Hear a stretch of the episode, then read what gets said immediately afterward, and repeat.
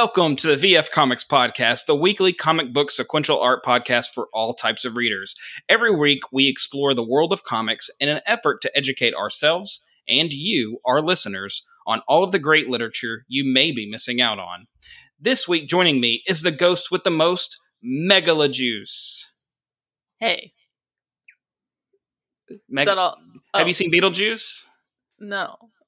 You've never seen Beetlejuice? he walked you right into that. He was like, What's wrong with you? Oh, No, I know. I don't love that though. uh, that sounds Megaljuice. gross. I don't like that at all. dun, dun, I actually don't want that to be my name. Can we do Um, it over? Wasn't that a Tim Burton film? It was a Tim Burton film. I It was wait, Tim Burton it- film. I'm like now I'm unsure, but I'm pretty sure it was. Because I know Megan's Oh, seen I like S- Edward Scissorhands. Yes. It is a Tim Burton movie. Yeah. Yep. It Yeah, okay. Burton film, it. yeah. But also, I, I, I, it's not like I don't know what Beetlejuice is, and I still never would have gotten that from. He did it right after Pee Wee's Big Adventure. Yep. yep. Forgot that he did Pee Wee. Big Top Pee Wee. Anyways, um, also here with us is proof that life finds a way. Jurassic James. Is this like an age joke or something? I mean, are y'all making fun of my age? Or what? Quiet old man.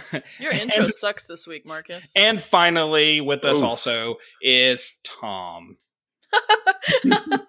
no, good. Yay, Hello. Tom. How are you?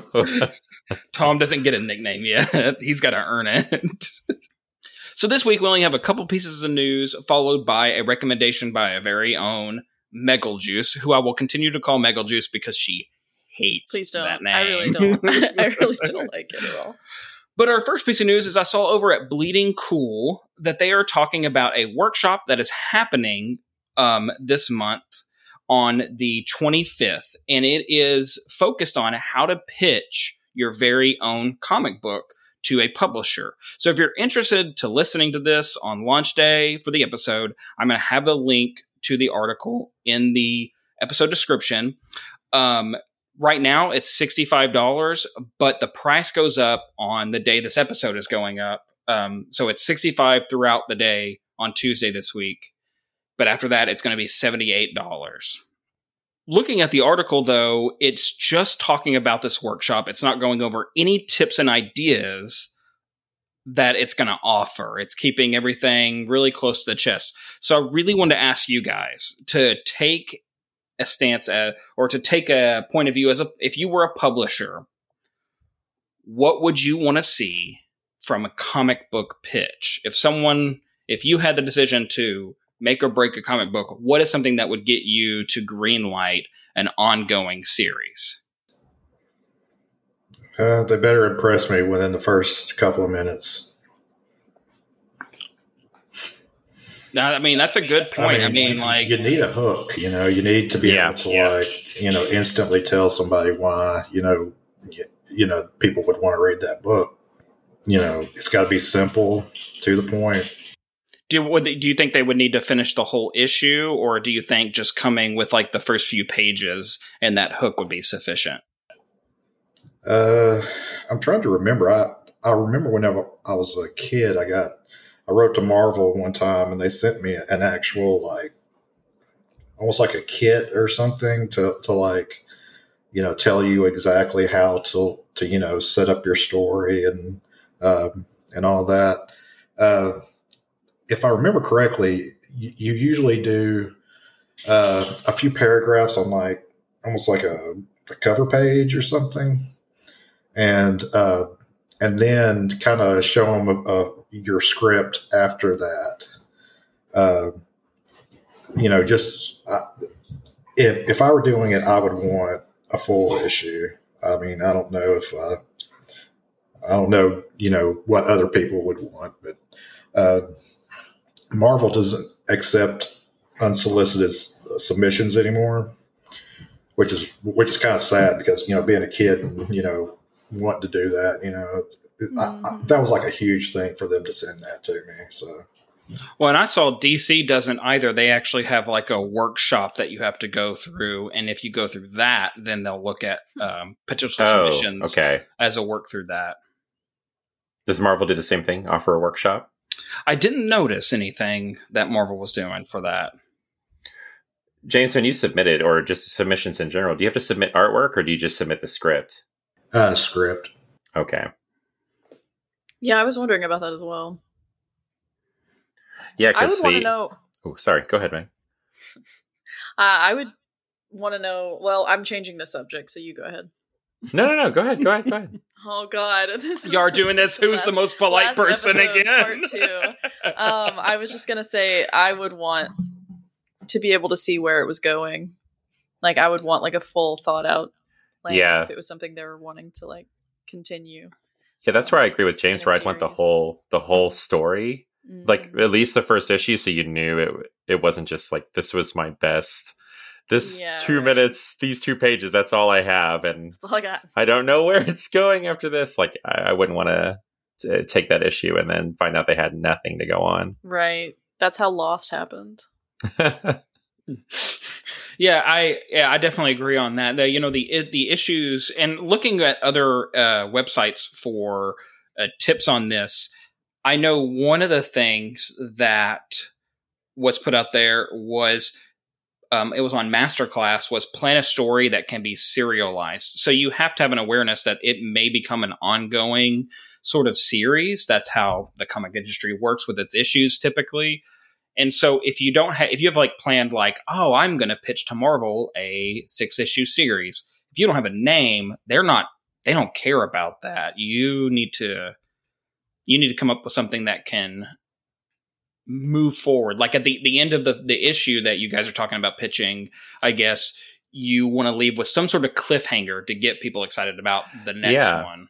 Yeah, but using Lost as an example, you know, like Lost was perfect at that. Like I thought Lost was great up until the very end. It literally is Yeah. like to me the prime example of an excellent universe and a well developed, you know, story with really great characters because you give a huge crap about every single one of them.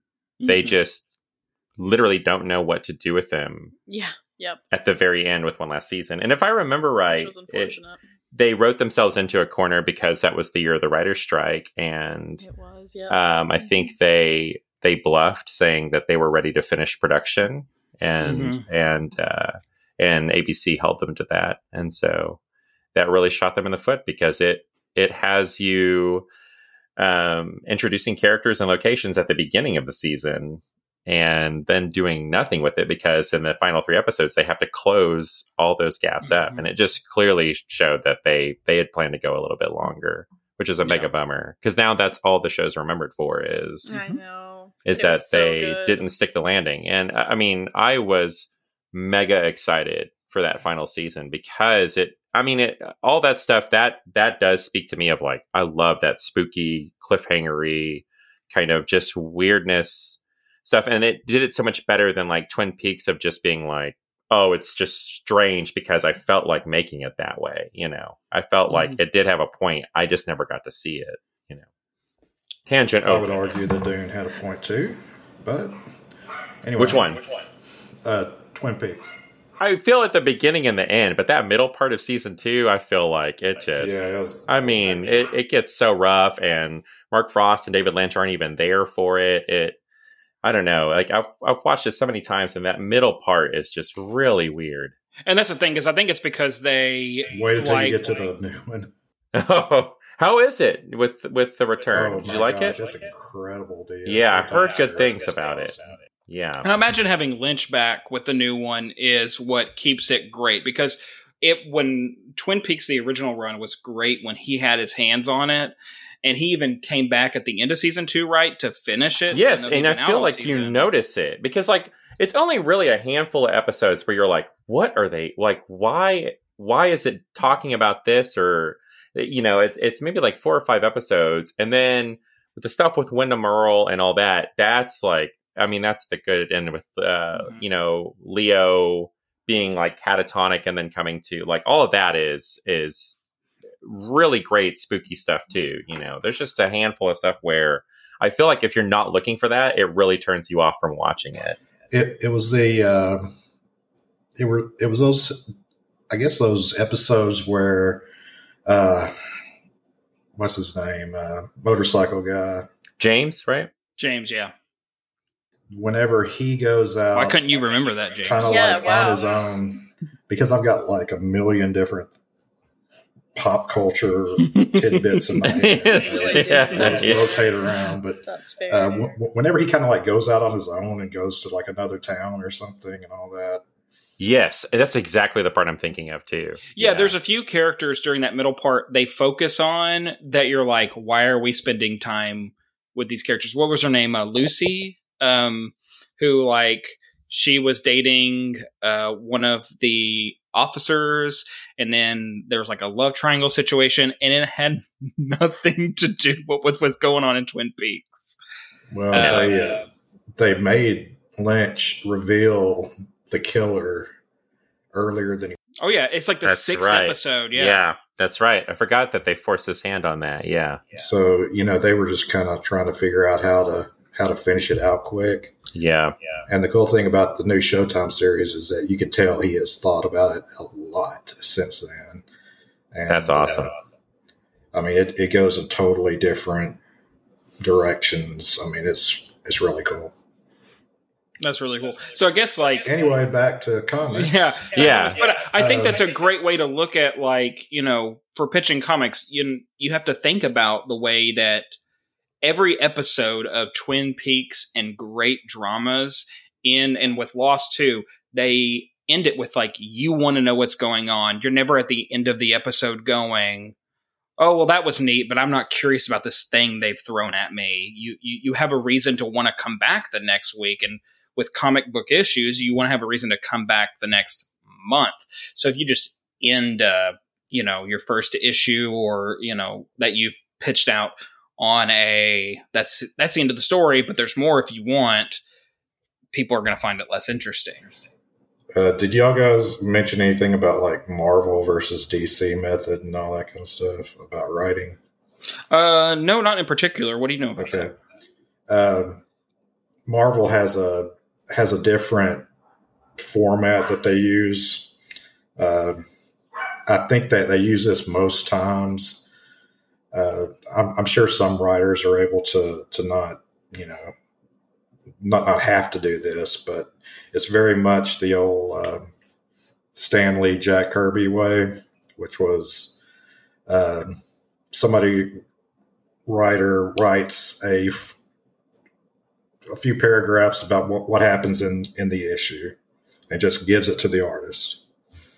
The artist draws it, tells the, the story through pictures, and then the writer comes back and fills in all of the all of the uh, dialogue and such. That's wild. That's and weird. DC, um, DC actually, um, they're they're much more about like letting writers, you know, break it down by panel and you know saying saying what they want and all that. But uh, you know that just shows you how big of a talent Jack Kirby was. You know that you know I'm sure you know Stan probably you know wrote all right Spider Man is going to you know, f- fight Green Goblin and they're going to be in a cave or something, you know, and all Yeah. this kind of stuff. And it's like, you know, Jack just goes and makes it happen, or Steve or whoever. Uh, so, That's incredible. and, and I've always wondered if, like, you know, whether the independents really like prefer one way or another. I, I would imagine that they that they would probably not not care, but uh, you know, it- it's just uh, I've always wondered that. I would Yeah, I think- imagine that, that, that most writers like the um, the DC method or the other method, and um, more artists probably like the Marvel method. No. Mm. Yeah. I I th- I think some of the best stuff comes from like in between where like maybe someone hasn't been as nitpicky as panel by panel, but they've written a more detailed story, and the artist has found ways to fill uh, some of those holes in there of just like, oh, I see from this to this, because you had like with a comic book, the writer can describe how someone's you know feeling, but making that visually apparent is a whole other thing. So like and even with like stuff that can happen in the background, we're looking at a good night moon scenario where uh, I don't know if you guys remember this. No, I mean, children's as someone that's read that book a lot, you Oh, know, yeah. in the past couple years, Yeah, like, and, uh, and and the children's story good night moon it's talking you know it's just you know good night moon good night you know good night this per you know but the pictures throughout the entire children's book is telling its own story separate from the words about it. so an artist can add those sort of things that no matter how detailed a writer gets um, they can still add their own little stuff but you have to have a writer who's comfortable with that if you have a writer who's very control i don't want to necessarily say egotistical but in a medium like comic books you have to understand i feel like that a comic book is a very collaborative effort 100%. and so a writer and an artist need to be able to collaborate and let each other, you know, create. And so, you know, sometimes you, sometimes you, that doesn't necessarily happen. And it sounds like at Marvel, the artist just does everything. well, they. Yeah, wow. I don't know. I, I mean, if I got you know twelve pages back, and you know, it, it's just a bunch of pictures of what's happening, you know, and it's like you have to go through there and you got to make sure where your subtext is, you know, you know, what is this character? What are their motivations? What are they saying to, to themselves, to other people? I mean, it would be, it, it would really be challenging. It's like, you know, kind of like separating yourself out from your own process. Yeah. Mhm. Uh, yeah. But I don't know. I, I've always not- wondered about that. You know, it's, it seems like, you know, the Marvel method is, you know, it's just really different. But but, but if you look at Marvel, they've also been able to create to bring to bring to fame writer or artists who ended up being pretty good writers Mhm. you know, whether it's Frank Miller or John Byrne.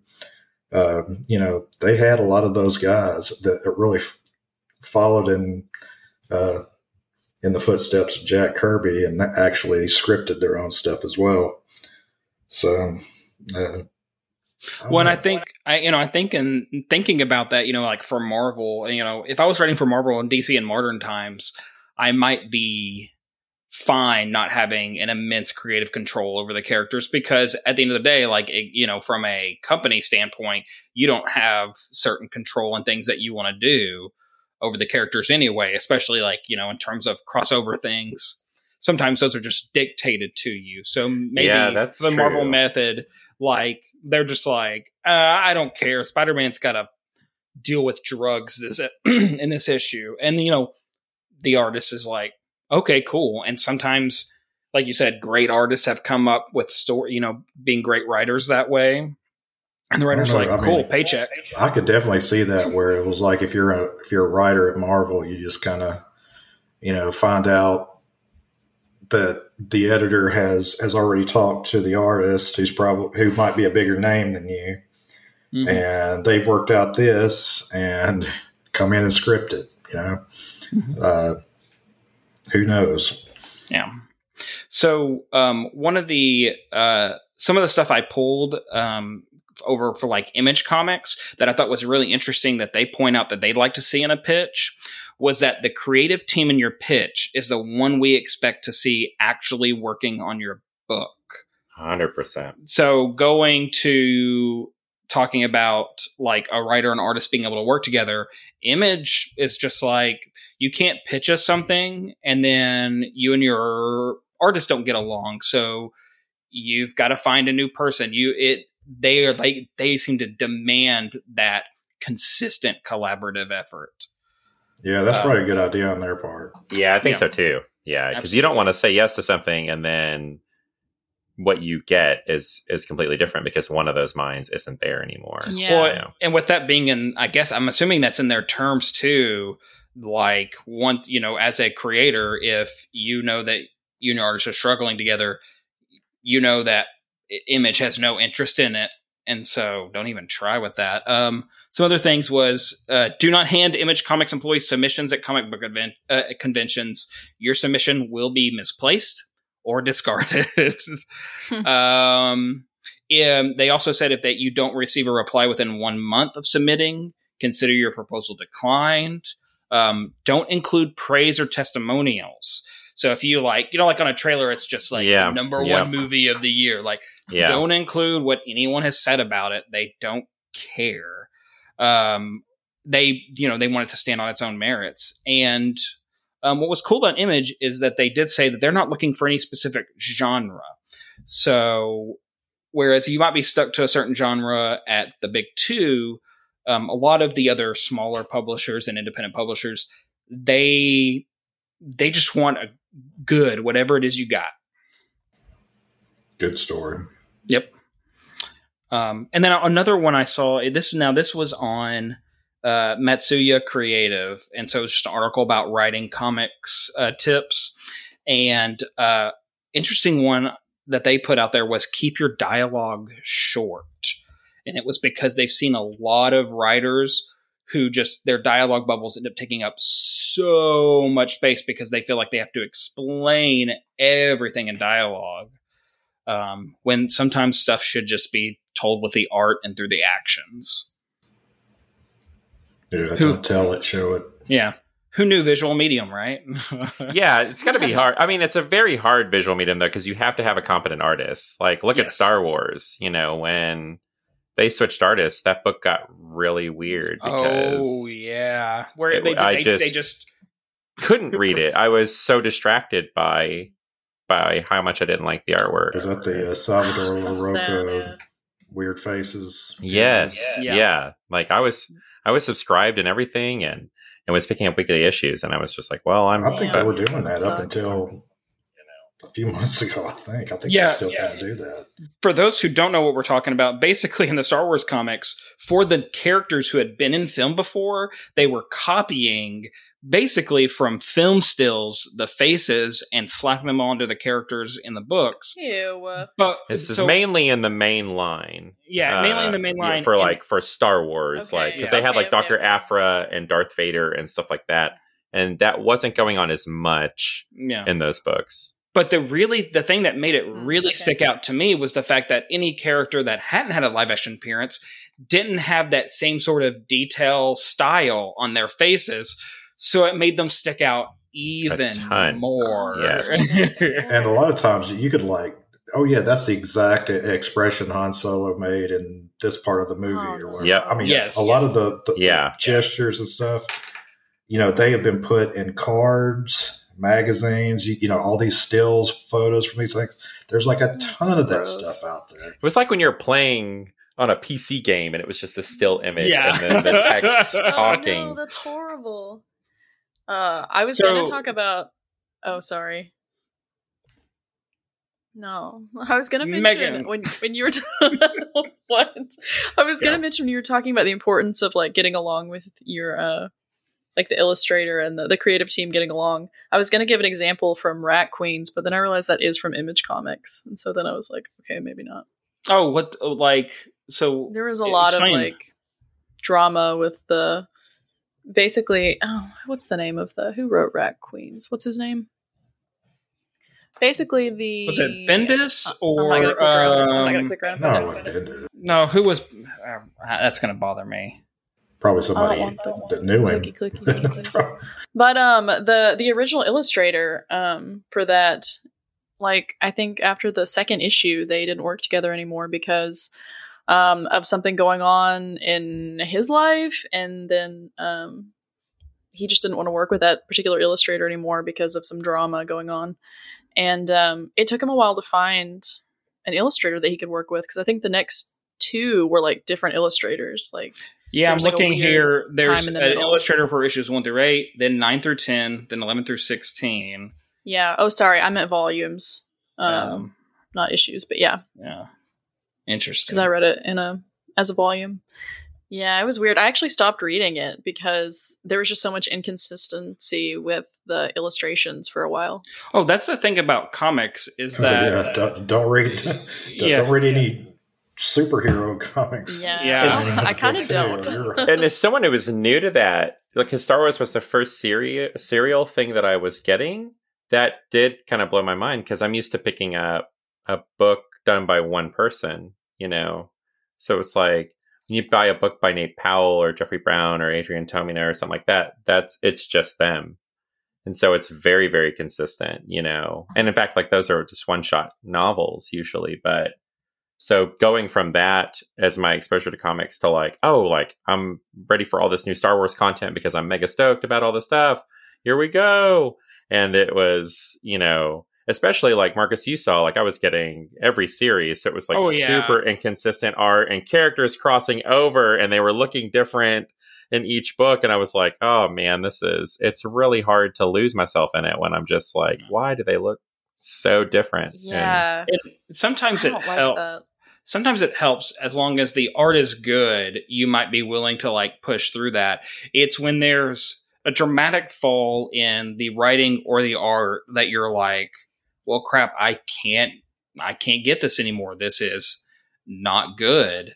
Um, you know you you can't have just a good on one or the other. If your art it, it not just sucks but doesn't or you know, the other problems it might have is it doesn't match the tone of the story that's being told. Um, you know, there's so many things where the art and writing just don't match up. It doesn't always have to be bad. Yeah, and that's that can cause and people to drop off. that happens a lot at the at the big two. Mhm. Uh, on the uh, on the Rat Queens thing, it was uh, co-creator Rob Roc Upchurch. Uh, he was charged with assaulting his ex-wife, and Oh. it wasn't ever made public. So he was dropped from the book, and Tess Fowler replaced him on the series. That'll do it. yeah, definitely. So yeah, that'll cause some friction um, in the workplace for sure. Um, I don't know- I don't to mildly to put say, it. to mildly put it. I'm glad Um, he was dropped, but Yeah, but you don't know rough. who all you you probably work with or associate with. Yeah. whenever Yeah. that kind of stuff's going on. That's And that's that's always not something the you would know going thing. into a partnership at all. no, Like, not at all. It just happens. I hate that for So for um, for pot- any potential comic book writers and artists out there, be very picky about who you work with and make sure you can collaborate well before you start making a series with them. Uh, because you might have some trouble. I am really excited because when we have our first guest, or well, not our first guest, when we in a couple weeks when we have our like I don't know, we'll call it reboot, but like our 2.0, where we have some new music and video for our podcast. Um, one of our first guests for that period is uh, going to be Jacob Fleming, who worked on the art for Curses. And just like our last guest, who had nothing great, who had ever, who had so many great things to say about working with his artist, Jacob seems to talk a lot about the writer that he worked with in a very positive light. Like they've developed a good collaborative relationship. Um, so I'm excited. Maybe we can talk to him a little bit more about that sort of stuff too, because I'd really like to dig into that. For those of you who are in Arkansas, Jacob is going to be at SpaCon this coming weekend. So if you're there Friday, Saturday, or Sunday, you should definitely stop by and talk to Jacob Fleming. He told me that earlier today, so I thought I'd throw that out there. His work's really good. Yeah. um, yeah, because you read Curses, right, Meg? I did, yeah. Yeah. Yeah, I did too. First it was three. good. yeah, it's really good. I'm excited to see where it, the series goes. I'd love for them to get picked up. So, our only other piece of news that we have this week is that uh, this week, maybe the best, but maybe the best, maybe not, but certainly one of my favorite superhero adaptations returns for its third season premiere on September 23rd on Thursday. Doom Patrol is back, and I love this show. It's weird that it started out not on anything but the DC Comics streaming service. The first two seasons were on nothing but the DC. So nobody saw it. Nobody I watched it. I. A shockingly believe- great quality for Yes. Yeah. for, for, like- for that obscure show with Yeah. with knowing that you're going to have a very limited audience. You know. Yes, it, it, like I mean, a pretty limited audience. I mean, like you know, the price was fine enough for the streaming service because it came with your comics library as well. But Oh, that's awesome. for it was it was literally their second announced show after Titans, and I won't go into Titans. I'm not a fan, but Doom Patrol is so incredible, and the the quality stays in the upper levels. So, Doom Patrol, for those who don't know, tells a story of a bunch of just really broken people who have ended up coming together and living on the property of Professor Niles Caulder, who is played by Timothy Dalton, who is amazing at this character. Um, he uh, so the opening of the show mm, gives us the most perspective from Brendan Fraser's character. And in fact, it's Brendan Fraser's voice mostly with the character and a stunt actor performing the movements. Oh. But his his character was a former. I know they they do such a good job of syncing his voice work with the stunt actor that you just wouldn't realize that it's two different people. yeah. Um, but um, he was a former NASCAR driver, and a terrible accident um, kills his family and leaves him permanently changed. And when he ends up at the professor's home, he finds that other people who have been harmed, abused, or disfigured in accidents are already living there. So it's it's it's a literal island of misfit toys situation. Um, and the series, despite having some of the wackiest stuff I've ever seen in a comic book movie or TV show, and that includes cartoons sometimes, this has some of the craziest stuff. It really is a series about a bunch of broken people dealing with their mental health and how they are working through their trauma and not always in a healthy way. It never backs away from the mistakes these characters have made and the mistakes they make going forward.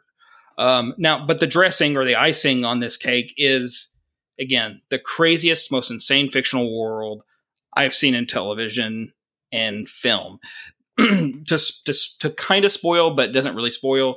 In the second season, Oh no. Um, no, no, no, no, no, no, no, no spoilers. no, no, no, it's not. It's not a. It's not a plot point. It's not a plot point. I am there is now. there is an appearance of so a lot of the show is they pull characters and situations from the comics but they created their own comic book group that shows up in the second season called the sex men Oh my god! what? and the sex men are a group who fight sex ghosts and and so Define that means- sex ghost. I don't Yeah. want to. I don't want to. I just want to let that's your. I want to let your um, imaginations roam wild with what a sex ghost could possibly be.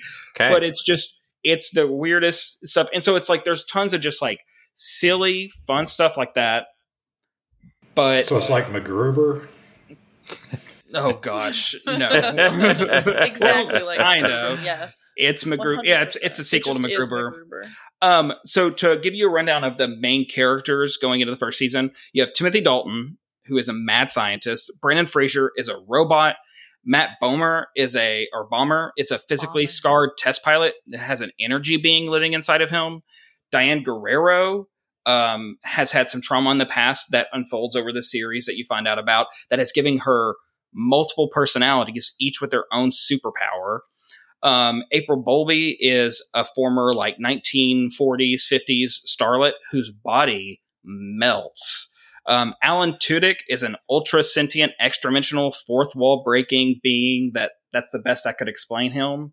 And then Joivan Wade is a character who hasn't been associated with the Doom Patrol before, but I feel like he fits in perfectly. And he's actually um, the live action appearance of Cyborg. Um, if for if you don't know much about Cyborg, um, you know there's the Teen Titans cartoons, and there's also he's also in Justice League as a character, but this is a different version of that character who ends up becoming associated with the Doom Patrol because he does have a pretty tragic and scarring past, and I they've done so well with him. Um, you guys, uh, he's not the first episode, but you'll meet him in the second episode. yeah, I saw I saw him in the second. Yeah. Yeah. Um so what I really wanted to do, what I wanted to focus on this week is I wanted to get people into it to really watch the third season. I want to see the show continue. But I asked each of you, in case you hadn't seen it before, to watch the pilot at least of Doom Patrol. And I want to know what do you think? Like, what are your opinions and thoughts? And don't hold back, please. Oh, I loved it. I thought it was fantastic. I wasn't able to watch the second episode because of a weird HBO technical thing that was happening, and I was yeah, I needed to I needed to pay like, for my. HBO. Turns out, I'm sorry. oh, okay. Oh, I was like, why can't I damn. watch the rest? Oh, I was so, I'm so angry. sorry. I was like, I know it's free and I'm not paying for it, so I shouldn't actually be this mad, but I am. um, I loved it. I thought that Alan Tudyk as the narrator was so good. He was like that was one of my favorite parts. There Also- were times where he channeled Malcolm McDowell a little bit. For like, Yeah. I, I felt like I don't know if anyone else heard that, but I was like, this is Yeah. throwing me off. At first, I didn't know it was him because it didn't sound like him to me at all, and I was just like, "Yeah, who is this?" But anyway, very good. Brendan Fraser was great. Good story.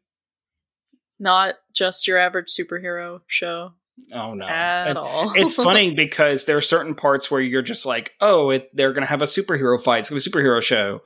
And then that's not what happens at all. Oh, or they get their butts kicked. um, James, do you remember what Robot Man's catchphrase is for this show? what he says all the time? Man, I'm sorry, I didn't watch it.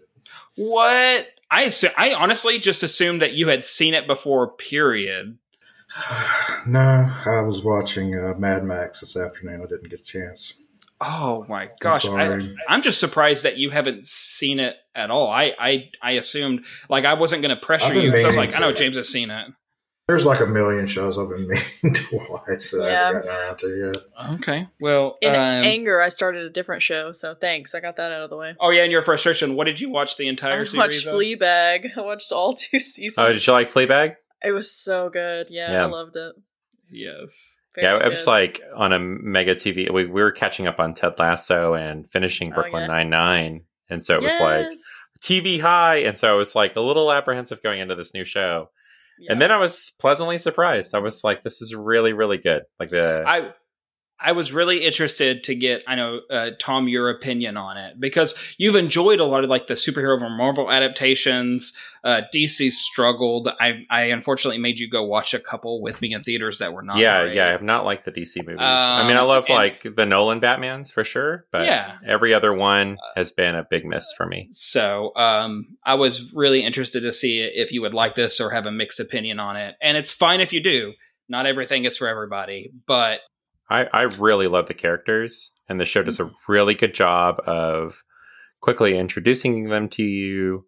Um, they all have this, you know, uh, great thing where it it there is like a terrible tragedy, and in some cases with the characters, it does this thing where you're you there are parts of them you really don't like, you know. Uh, In the case with Rita, you know, um, but it definitely the the thing that got me was I really wanted to know what was going to happen to them, and with some of them like how they how they'd been there because time seems to almost stand still on in in the manner, you know, um, which like they do a, a really good job of of illustrating with with a montage, but I don't want to get in into into spoilers, but too uh it it, it all of those things it kind of does what like what we're talking about with twin peaks and lost where it i really like the characters and i want i i it has like an eerie kind of atmosphere to it where i'm like something's really wrong with this place and i want to know what it is you know Well, I hope you guys keep watching and let me know when you meet Danny. James, don't tell them who Danny is because I'm sure you know who Danny is. Danny's great. He's a cool dude. james and marcus have you both read it have you read read I've read through some Doom Patrol stuff. Yes, Marcus, have you read? yes, I've read through some Doom Patrol stuff. It's been a while, and honestly, I revisited it when the show came on, but it was one of the recent arcs. A lot of the older Doom Patrols and like the new 52 Doom Patrol went a little bit more superhero-y. Um but they have a very complex, tragic I- I don't want to get into it because it might spoil some things Yeah, for the don't, yeah. show. Um, but they've they've had a real hit or miss history. The show is based on a lot of more modern takes on the team. Um, like the main reason I ask that is you both have read so much. and and now they're adapting so many things. Is has there been an adaptation first that you haven't read the story for before? Like James, I doubt it for you, but Marcus, like, is there anything that's been adapted where you you've just gone in totally blind? Well, I mean, whenever I was younger, maybe like, uh, I mean, like I, I hadn't seen Howard. I didn't know about Howard the Duck until I watched it. Okay, and I'm and honestly, I, years I phrase that poorly. I'm thinking like Iron Man Phase One out. You know, like maybe Nolan's Batman's and stuff like that. But you know, you guys know Batman and stuff like that. But like Well- more, more modern movies. Well, and I Aren't we would say supposed to like watch a bunch of like non superhero comics? or Yes. Yes. Or, Yeah. uh, comic book movies. Yes, um, we are going to start watching some non-comic books um, or non-superhero comic book films. Um, now, in terms of superhero stuff, I would say like I didn't read Marvel when the MCU starts started coming out, and I still only lightly touch it. Um, but Marvel, the thing that they've done is like like Captain America: Civil War. Yes, the title is from an event in Marvel Comics, Mm-hmm. but it only lightly touches the same stuff because they don't have all the same characters. It's not the exact same situation. Marvel's done a, I think, a really good job of taking really strange and sometimes problematic history in their adaptations and streamlining them and making them more palatable.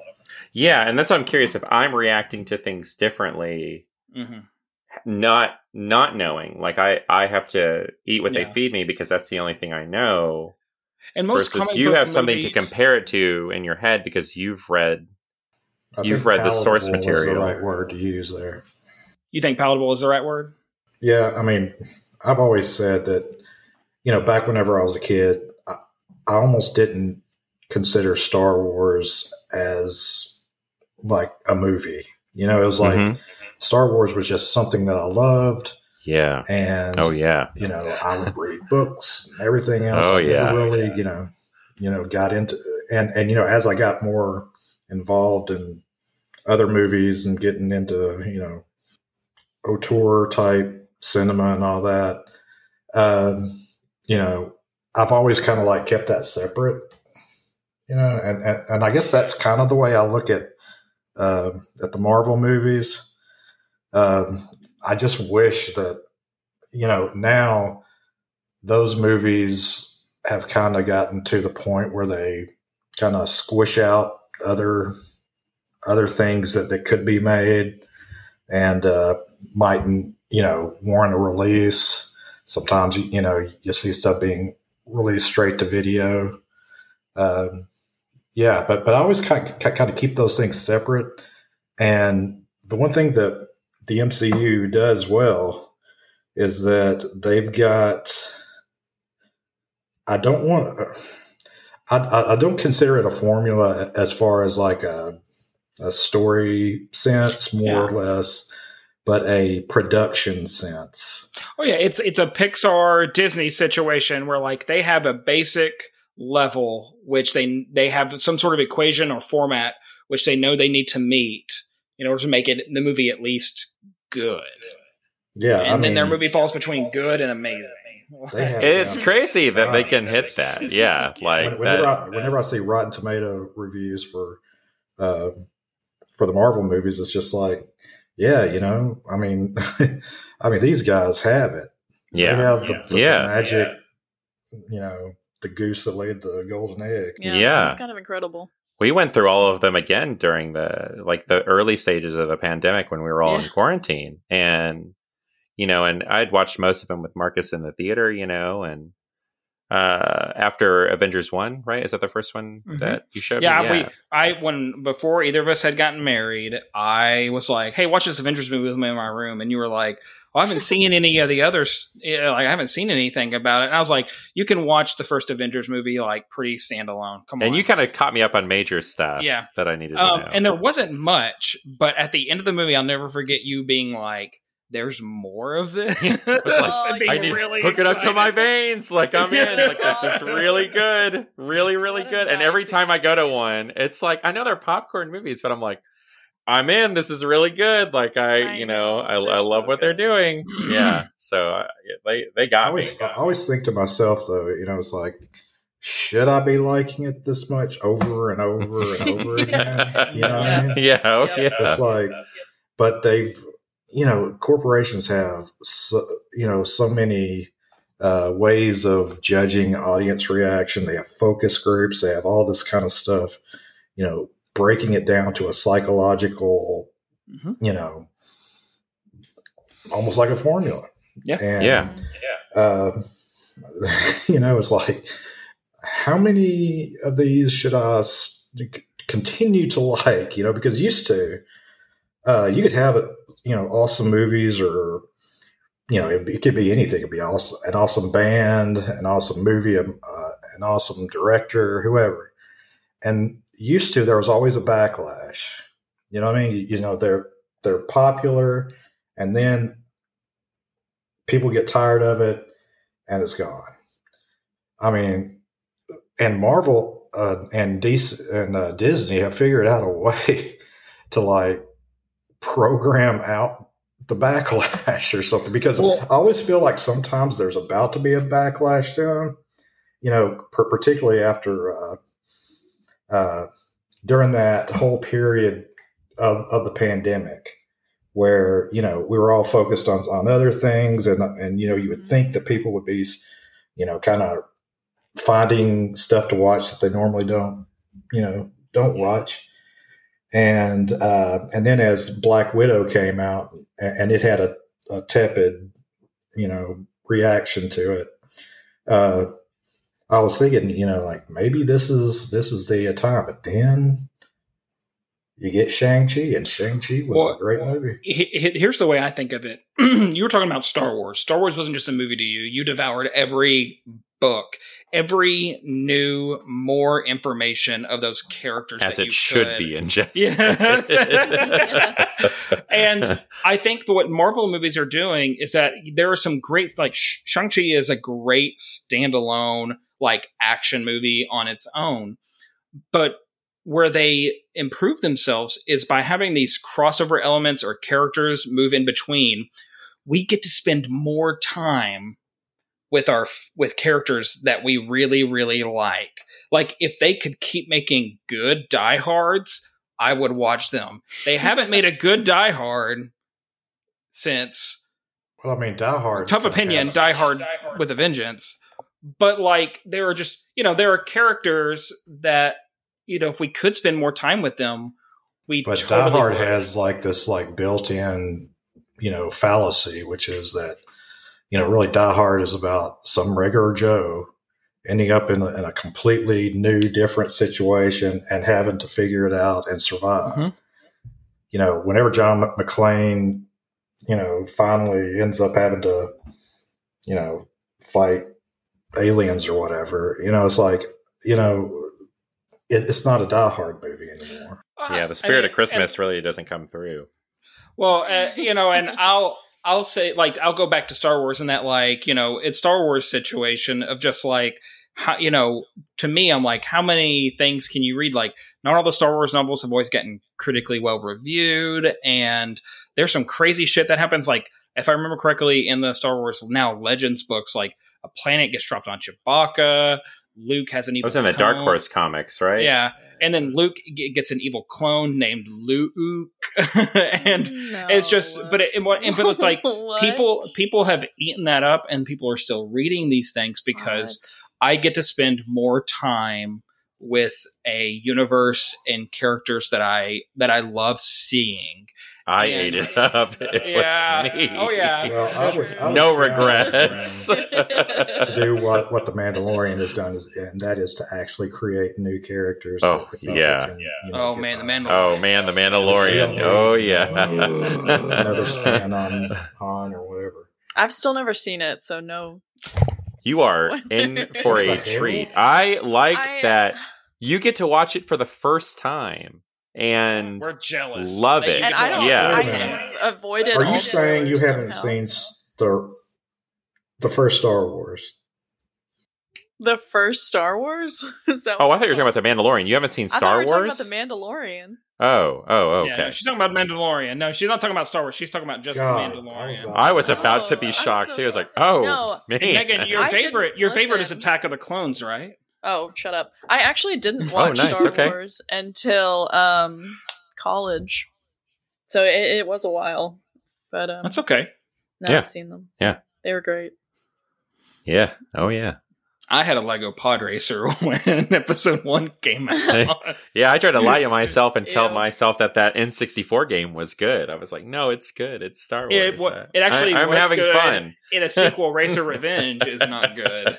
Let- If we want to nitpick, Y'all, uh, y'all really missed out on you know that period between Return of the Jedi and then the uh, the prequels starting up. I consider that to be like the golden age of like uh, like Star Wars fandom, just because you know they were going in so many directions with it. They had some awesome novels. Those out. novels were so good. yeah, I mean, So good. It was I was hoping that those th- those would be adapted. I was really bummed that they threw those out.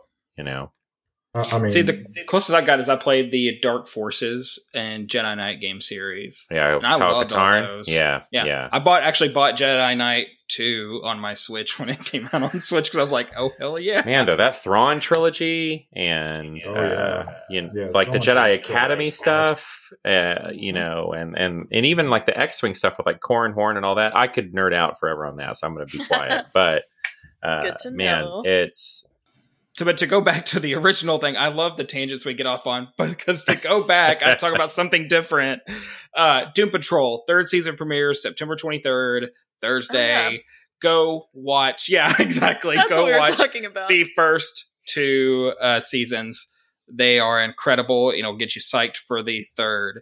But now Meg is going to have a recommendation, and the title is "It's Not What You Thought It Would Be" by Lizzy Stewart. So, Meg, the floor is all yours. Yeah, this is an amazing graphic novel. I have no idea how I found it. I was like looking at stuff online and somehow this one popped up and I was like, okay. And um ended up reading it. And it's actually I didn't realize this when I was reading it, but it's her Lizzy Stewart's debut um work and it was only published this summer. So um I, I by reading this, from reading this, I'm very excited to see what she does next because this was very good work. So this book follows um, three people, three women, through a series of slice of life shots, um, and it's from adolescence to adulthood from them. And um, it's specifically one woman and then two friends. It looks it goes in snippets like through their pieces of their life. And I'm going to read a little bit from the blurb. A young girl imagines a grand future for herself, far from the drab British suburbs. Two friends, once inseparable, find their connection gradually slipping away. Three women discuss how life in the big city makes them feel seen or invisible. In a series of interconnected vignettes, it's not it's not what you thought it would be. Explores the circuitous paths lives can take and the changes in perspective gained along the way. And it is very poignant. Um, many feelings. It it it made me feel guilty almost for growing up. I know that's weird, but it's like it, it reminds you of just when you're a kid, just how you thought things were going to be, and how you get older and just your life is just completely different than what you expected, and how friends aren't as close or important, and the things you thought you would remember forever, you don't even think about anymore. Wow, So- Meg, thanks for bringing everyone down. It's no, we can all relate to that, and it feels favorite. good when Yeah. you read Totally. that, and It does. you can have that because especially post 2020 so nice. Oh, with yeah. with that feeling. I, I can't wait to read this book. It's so good. And she does such a good job of just taking like these really small, just seemingly insignificant slices from somebody's life and just making it incredibly relatable and making you just really feel what they're feeling and reminding you of how you felt during that time in your life. My favorite scene was when two friends, um, they're like, you know, maybe like 13 in this scene, and they're supposed to be walking like a neighbor's dog. And it just felt like just a lazy, boring summer and um it just they were just looking for like stuff to do and just i don't know i don't know if you remember those days that don't exist anymore when you're just like a kid in summer and you're just looking for stuff to do and uh, i miss that feeling and it made me miss that but um i really loved all her illustrations as well and between each story she changed her illustration style slightly um not just like crazy different but maybe she changed like the um like the what she used to draw it. Um, but it was very nice, very good debut album. Can't wait to see what she does next. Uh, if you like to feel things, then you'll probably like this. Yeah, it was very good. Go read it. I'm buying it. Like I'm already it- it feeling was that things good. from the description. Sorry. I didn't know I was going to. I was like, oh yeah, slice of life, it's good. And then by the end, I was like, I just am having a crisis. Oh, that's it's okay. A- I got I got Ashley a copy of, of Volume One of Stray Dogs, and she had to deal with that recently, where she was like, "Oh, this is cute," and I've heard it's creepy, and she mm-hmm. finished it and was like, "You've scarred me, Oh, honey." God. like, like, Stray oh my Dogs, gosh. man. That's what I'm Um. I haven't. I still haven't read it yet because now I'm like, oh no, because kinda the art style you know? is um like Disney uh, like esque like Mhm. a group of dogs, but they've been like kidnapped, and so like it's been described as like um. Uh, what's her- Lady and the Tramp meets like Silence of the Lambs, which Ooh. Well, like yeah, beautiful, beautiful darkness that had a similar like. Of course, it immediately became. But I made Marcus read uh, something called Beautiful Darkness, and I can't remember who wrote that. Oh but, um, yeah, it was super strange dark, but, book like, offers zero answers. yeah, very bright and colorful and cute little characters, and it is one of the darkest things I've ever read. So Yeah, it's it's messed up for sure. Um, it's definitely worth a read, like because it's just so cool. Uh, so yeah, yeah, We've Sorry, all gotten was to feel feelings this week. um, no, it's okay. People are always looking for good stuff to read, Meg. Um, but that's going to be it for this week. Thank you so much for joining us this week at the VF Comics Podcast. You can find all of our episodes on our website, vfcomicspodcast.com, or on your favorite podcast provider. Make sure to subscribe or follow us to keep up with all the best comic book news and suggestions. You can find us at VF Comics Podcast on Facebook, Instagram, and Twitter to get other comic book info, participate in discussions, and offer us your own suggestions. Remember, next week we will not have an episode up, so we will see you all with brand new music by the great Jeff Matika in two weeks.